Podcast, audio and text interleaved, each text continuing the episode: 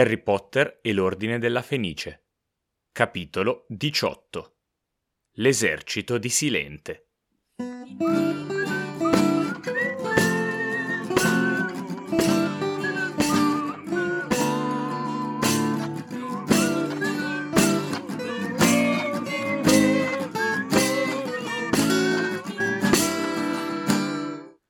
Buongiorno, bentornate e bentornati a questo nuovo episodio del Ghirigoro che riparte esattamente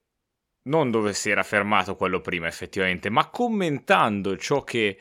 è stata la conclusione del precedente episodio. Abbiamo visto la mano della Umbridge provare a prendere Sirius nel camino e di conseguenza il mattino dopo bisogna commentare, non ne abbiamo avuto l'occasione perché siamo scappati tutti e tre nei nostri dormitori. Diciamo che non sarebbe dovuta essere una sorpresa così grande, sicuramente uno spavento, ma non una sorpresa, dato che la McGranit ci aveva già avvisato della possibilità, o meglio, ci aveva detto che tutti i canali di comunicazione da e per il castello fossero sorvegliati, oltre i gufi di cui ne abbiamo avuto eh, prova pratica con il tentativo di assalto a Edvige, e ora sappiamo che anche i camini lo sono.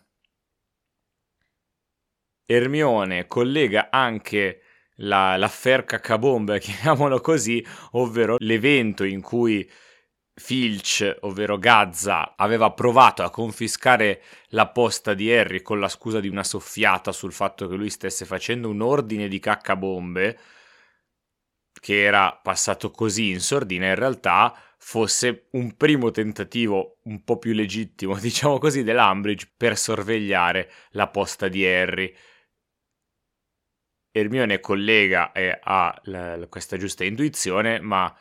l'abbiamo già detto la scorsa stagione, ancora di più l'abbiamo detto il terzo anno, di quanto sia difficile ogni tanto essere Hermione, perché a volte ha delle intuizioni corrette e su verità scomode che non lesina eh, di, di, propinare agli altri. La prima volta che l'abbiamo detto era sulla questione eh, della Firebolt che era stata mandata da Sirius Black, cosa che effettivamente eh, era avvenuta con motivazioni ovviamente diverse da quelle che all'epoca pensavamo, ma adesso sempre a proposito di Sirius fa un ragionamento che secondo me è molto calzante sul fatto che Sirius è chiuso in casa, si risente di nuovo chiuso in prigione con la consapevolezza però stavolta che non è in prigione, quindi non è trattenuto lì secondo la sua volontà. Lui vorrebbe dare una mano, ma gli dicono: No, non, non, puoi dare una mano, devi stare qui. Puoi dare una mano in un'altra maniera. Lui non si sente in grado, o meglio, pensa che sia inutile il fatto di stare lì e non sta bene e di conseguenza vive un po' attraverso Harry e, e Ron e Hermione ovviamente, quindi l'idea di fondare un gruppo segreto di difesa contro le arti oscure a lui aggrada molto ed è ciò che spaventa Hermione perché dice ah mannaggia dovrebbe essere quello che dice ah bello però fate attenzione, state attenti eccetera. Invece il fatto che sia super entusiasta non tanto che non sia una buona idea, quanto invece ragionare sul dobbiamo magari fare due conti con il fatto che quello che ci dice Sirius non è propriamente oggettivo e razionale. Mentre avvengono tutte queste discussioni, volevo far notare e sottolineare come ogni tanto l'autrice abbia dei, delle ottime capacità di rappresentare le scene, perché molto spesso è tutto dato a noi e alla nostra immaginazione. Qui invece ci possiamo immaginare loro in una stanza con cose che succedono intorno, quindi ci viene descritto molto bene il caos di una ricreazione in, una, in un'aula perché fuori piove, tra l'altro con un poltergeist, ovvero Pix, che, che, fa danni e quindi mentre loro chiacchierano sullo sfondo c'è rappresentata la lotta forsennata tra Katie Bell e Pix, suon di inchiostro, gavettoni e libri lanciati. E questo è uno di quei dettagli che nei libri, nei film, nelle serie televisive fa capire quando c'è impegno nella sceneggiatura. Qui non è una sceneggiatura, ma è una scrittura, ma comunque dà del succo, della polpa in più. A sera invece andiamo, o meglio, proviamo ad andare a fare un allenamento di Quidditch che non porta ai risultati sperati, sempre a causa del maltempo, della tempesta che infuria su Hogwarts e dintorni. Però la cosa interessante da commentare avviene nello spogliatoio subito dopo la, l'allenamento, in cui Harry dissimula con gli altri ma ha un forte dolore alla cicatrice e poi lo commenta con Ron. E per la prima volta abbiamo un passo successivo rispetto ai soliti dolori alla cicatrice che hanno diciamo una razionalità maggiore. Prima era dolore dolore dolore fa male non so perché non so quando non so come adesso invece Harry inizia a capire inizia a dire ah è, è arrabbiato Voldemort quasi non se ne rende conto quando lo dice la prima volta e, e c'è qualcosa che vuole che sia fatto e non è fatto velocemente. Ron, tra l'altro, prima gli dà della Kuman eh, e poi gli dice: No, ma tu sai, stai, sai leggere la mente di, di, Voldemort. Pazzesco. E tra l'altro, Harry appunto approfondisce, scagionando la Umbridge, tra l'altro, perché noi ci siamo posti il dilemma che noi, ma anche i protagonisti, che fosse posseduta da Voldemort, in quanto appena Harry l'ha toccata gli ha fatto male la cicatrice. In realtà, adesso vediamo che era sempre un'emozione di Voldemort, quella volta era contento. E, è interessante notare che quindi Voldemort può essere contento, ma il, il riflesso su Harry di un'emozione bella come la contentezza è sempre il dolore al pari della rabbia e del, del fastidio. Dopo che tornano nella sala comune, Ron va a letto, ma Harry testardo dice no, devo finire i compiti, non tanto quelli sugli incantesimi tacitanti che gli ha dato Fleetwick, bensì si mette a fare un tema su pozioni. E nomina eh, così en passant tre erbe, tre ingredienti di questa pozione che ho voluto approfondire per voi perché sono molto interessanti sempre questi inserti perché le tre erbe che nomina esistono realmente, o meglio, nella versione originale esistono realmente, nella traduzione una delle tre è stata tradotta inventando un termine e non eh, traducendo il nome vero dell'erba, ma andiamo con ordine. Perché la coclearia eh, o coclearia officinalis è una brassicacea, è un'erba eh, annuale che vive o meglio che cresce eh, sulle scogliere, sulle terre molto salate in tutta Europa, soprattutto nel nord, e ha in realtà una storia molto lunga anche di uso babbano perché infatti ehm, veniva usato come rimedio per la tosse, per, uh, come purificante per lo stomaco, per tante cose, ma soprattutto eh, era un rimedio contro lo scorbuto. Infatti lo scorbuto in inglese scarvi e questa, la coclearia in inglese viene detta scarvi grass perché i marinai la prendevano a grandi fasci, li mettevano nelle stive delle navi a seccare e poi li consumavano durante i lunghi viaggi come rimedio contro lo scorbuto.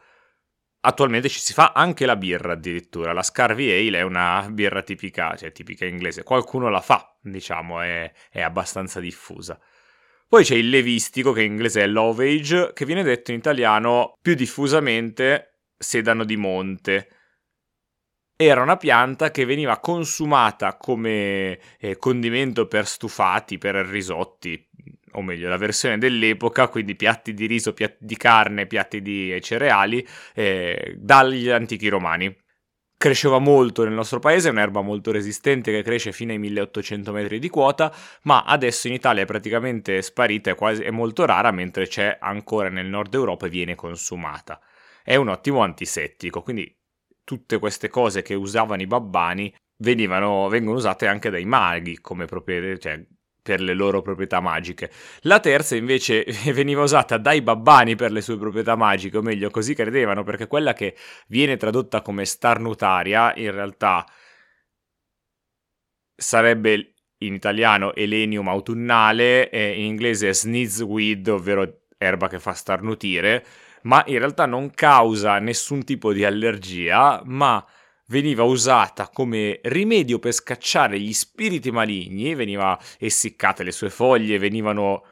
eh, fatte annusare, un po' come si fa col tabacco da fiuto, a quelli che eh, si pensava, si credeva fossero posseduti da uno spirito malvagio e questa, lo sniffare eh, la, queste foglie secche causava sì degli starnuti, ma solamente in questa specifica occasione, ma perché le, le foglie secche sminuzzate entravano nel naso. Quindi questa era una pianta che anche secondo i babbani aveva proprietà magiche e a quanto pare le ha davvero perché le si usa nelle pozioni confondenti e svianti.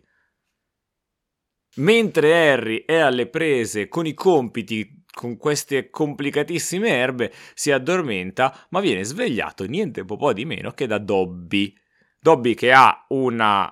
strana acconciatura, diciamo così, di cappelli eh, sulla quale è appollaiata Edvige. Quindi ritorna Edvige finalmente curata e guarita, ma Dobby ci rivela un po' di cose, ci rivela del fatto che i berretti e i calzini che fa Hermione non vengono presi dagli elfi domestici che vengono liberati, abbiamo già detto che c'era un bug comunque del sistema, ma li prende Dobby e, e ce li ha tutti addosso lui, risultando ancora più strano rispetto al solito, e che pur di eh, non uh, venire meno ai doveri, diciamo, degli elfi, ma soprattutto per rischiare di incontrare Harry, si pulisce tutta la torre di Grifondoro da solo perché gli altri, infastiditi dalla presenza di Berretti, non vanno più. Dobby non si lamenta di ciò, ma anzi è felice perché per questa volta, anche perché gli doveva portare il suo gufo, che poteva comunque benissimo mandare in gufferia, ma è riuscito a incontrare Harry e in realtà al di là della gioia di Dobby c'è anche la gioia di Harry e di tutto il suo gruppo segreto di difesa contro le arti oscure perché Dobby ci dà un ottimo suggerimento per il luogo in cui trovarsi. Infatti Dobby per nascondere le bottiglie eh, di burro birra e anzi per nascondere Winky quando è sbronza la porta nella stanza delle necessità che ha particolari caratteristiche, ovvero quella di dare a chi desidera o necessita intensamente di qualcosa ciò di cui ha bisogno, per cui appunto dei rimedi per la sbronza, eh, oppure una aula di difesa contro le arti oscure, oppure un gabinetto. Eh, nel caso di Silente, visto che questa stanza l'avevamo già sentita nominare al ballo del ceppo da Silente a, facendo chiacchiere a tavola. Ermione si tranquillizza un po' perché visto che Dobby ha dei precedenti abbastanza pericolosi, si tranquillizza quando sa che Silente è a conoscenza della stanza, anche se ci è capitato solo una volta, ma soprattutto quando vede dei libri all'interno della stanza e allora dice ok, possiamo iniziare ad allenarci, a difenderci. Ma non prima di aver deciso il nome. Scelta che fortunatamente avviene abbastanza in fretta e direi anche abbastanza calzante, perché viene scelto un nome abbastanza confondibile, visto che, vabbè, Ace può essere qualsiasi cosa, ma in realtà in inglese è ancora più confondibile, visto che difesa contro le arti oscure è Defense Against the Dark Hearts, e quindi DA, DA, e l'esercito di Silente è Dumbledore's Army, ovvero DA, e quindi si può parlare dicendo DA come se si parlasse di una lezione normale, visto che poi magari si parla di incantesimi, uh, forte eh, l'ultima lezione di DA, eccetera. In più, come ci sottolinea Ginny, la cosa di cui ha terrore Caramel e la Umbridge è che Silente abbia il suo esercito privato e quindi è bellissimo far finta di essere il suo esercito privato. Iniziamo quindi le lezioni e Harry prova una sensazione strana che dice è proprio strano dare consigli, dire agli altri cosa fare, ma è ancora più strano vedere gli altri che eseguono quello che tu dici. E, e diciamo che è la cosa che capita per la prima volta a tutti quelli che insegnano qualcosa, ma penso che sia ancora più strano insegnare a un gruppo di pari di cui alcuni, cioè tipo Hermione, Harry la considera sempre molto più in gamba di lui, ma invece sulle questioni pratiche si vede subito che è quello che è più sul pezzo rispetto a studenti meno brillanti che magari hanno, fanno fatica con gli incantesimi più semplici, ma anche rispetto a quelli brillanti l'Expelliarmus che all'inizio viene salutato con un la useresti mai contro Voldemort? Harry l'ha già usato contro Voldemort. Quindi eh, sa di quel che parla ma soprattutto non è così semplice come ci appare vedendo Harry che lo usa a destra e a manca Un'altra cosa non semplice è prevedere il futuro e quindi noi non lo possiamo fare, ma una persona al nostro posto lo fa ogni settimana e ci dà sempre grandi gioie, per cui dopo la sigla vi do appuntamento dalla professoressa Kuman. Benvenuti ragazzi miei. In quest'aula esplorerete la nobile arte della divinazione. In quest'aula voi scoprirete se possedete la vista. Buongiorno. Salve, sono la professoressa Kuhlman. Insieme ci proietteremo tutti quanti nel futuro. Allora, partiamo eh, dalla fine, perché si dividono in coppie per fare l'Expelliarmus, Neville rimane da solo. Eh, non ha una coppia, quindi fa coppia con Harry. Questa cosa si ripeterà in tutte le lezioni dell'esercito di Silente. E secondo me, unito al fatto che Neville è uno di quelli che ci tiene di più, si impegna di più, molto più di quanto si impegna alle lezioni normali, un po' per la memoria dei suoi, cioè non sono morti, ma per rendere orgogliosa la sua famiglia, un po' perché ci crede tanto nel combattere eh, Voldemort, e un po' anche però perché facendo lezioni, diciamo, col, private con l'insegnante, essendo in coppia direttamente con Harry, che è quello che lì dentro ne sa di più, è molto più facile migliorare. Neville migliorerà un sacco, probabilmente anche per il fatto di non essere stato scelto. Se si fosse messo in coppia eh, con Ron, nessuno dei due sarebbe migliorato così tanto. La seconda cosa è, ripartendo, ritornando un attimo indietro, riguarda la cicatrice. L'abbiamo già detto, ma voglio spenderci due paroline altre sul fatto che da qui in poi il legame si intensificherà ancora di più Harry ad un certo punto penso utilizzerà la metafora di essere un'antenna impazzita sintonizzata sulla mente di Voldemort. Ecco, diciamo che la ricezione dei canali sarà sempre più nitida. Riuscirà a vedere visioni, riuscirà a capire le singole cose. Voldemort inizierà a capire la stessa cosa e quindi eh, lo sfrutterà a suo vantaggio. Si nota che è ancora più nitida perché dopo la, lo sfogo di, di, rabbia, diciamo, di Voldemort, probabilmente il canale rimane un po' aperto e quindi il sogno che Harry fa da mesi, in realtà l'abbiamo visto già a Grimmauld Pace, di corridoi con porte chiuse, che ci venivano solo accennati, in realtà qui ci viene descritto come molto più intenso e Harry lo vive con una forza maggiore, con un, anche un trasporto emotivo maggiore. Per la prima volta, infatti, sogna appunto l'ufficio misteri con coscienza a pagina 360 e qualcosa. Ci arriviamo, ci arriviamo, siamo neanche a metà libro, che è immenso questo, ma arriviamo pian piano alla ciccia.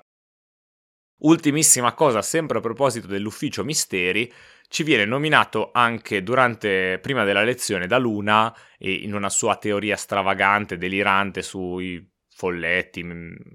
esperimenti strani, in realtà poi l'ufficio misteri lo vedremo e ci sarà anche Luna stessa a giugno quando andremo a fare la battaglia e vedremo tutte le varie forme di magia che là vengono studiate, tutti effettivamente i vari esperimenti che vengono fatti, non di tortura sui folletti, ma ci sarà molto di cui commentare e magari Luna stessa cambierà idea su quello che ha detto adesso. Ma non è questo il giorno, come diceva qualcuno. Per ora è semplicemente il momento di salutarvi perché la puntata è in chiusura, ma ci vediamo sabato prossimo. Nonostante il caldo di agosto, noi saremo sempre qui al Ghirigoro.